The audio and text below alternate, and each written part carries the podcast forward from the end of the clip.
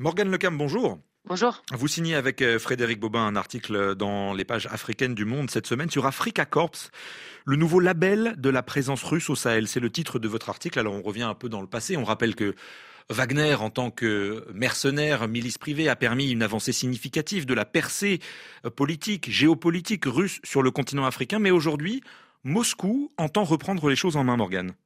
Oui, et cela à travers euh, une nouvelle structure qui s'appelle Africa Corps. Euh, on a vu son nom apparaître pour la première fois le 20 novembre sur Telegram euh, dans le poste d'un blogueur militaire.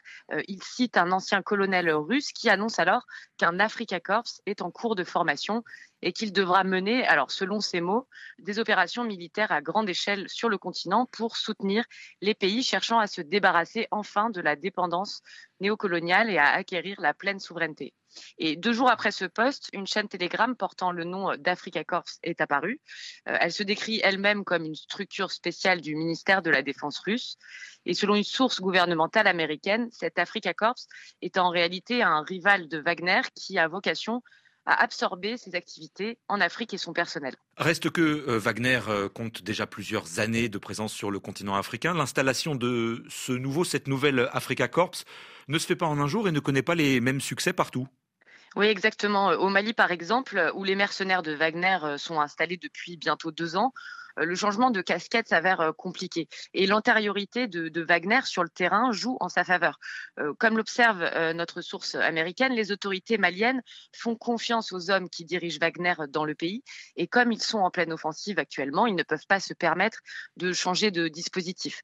C'est un peu différent pour le Burkina Faso, où la percée russe est plus récente et se manifeste surtout depuis le putsch du capitaine Traoré en septembre 2022. On s'en souvient, le capitaine Traoré a été l'invité d'honneur du sommet Russie-Afrique euh, de Saint-Pétersbourg euh, l'été dernier. Et depuis, Moscou multiplie les projets euh, au Burkina dans le nucléaire, le médical, le culturel.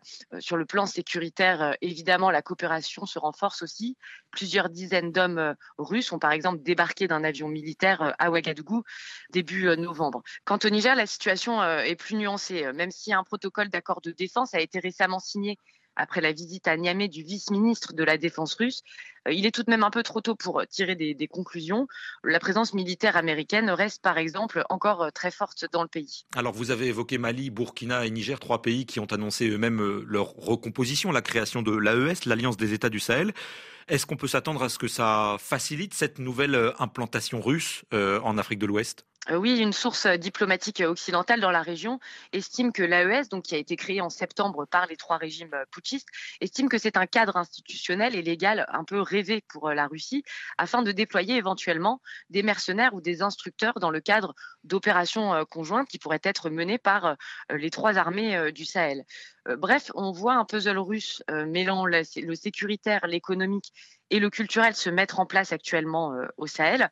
L'organisation All Eyes on Wagner a bien résumé les choses euh, dans sa dernière note en disant que la Russie semblait rentrer dans une deuxième phase d'influence sur le continent euh, africain après la mort de Prigogine.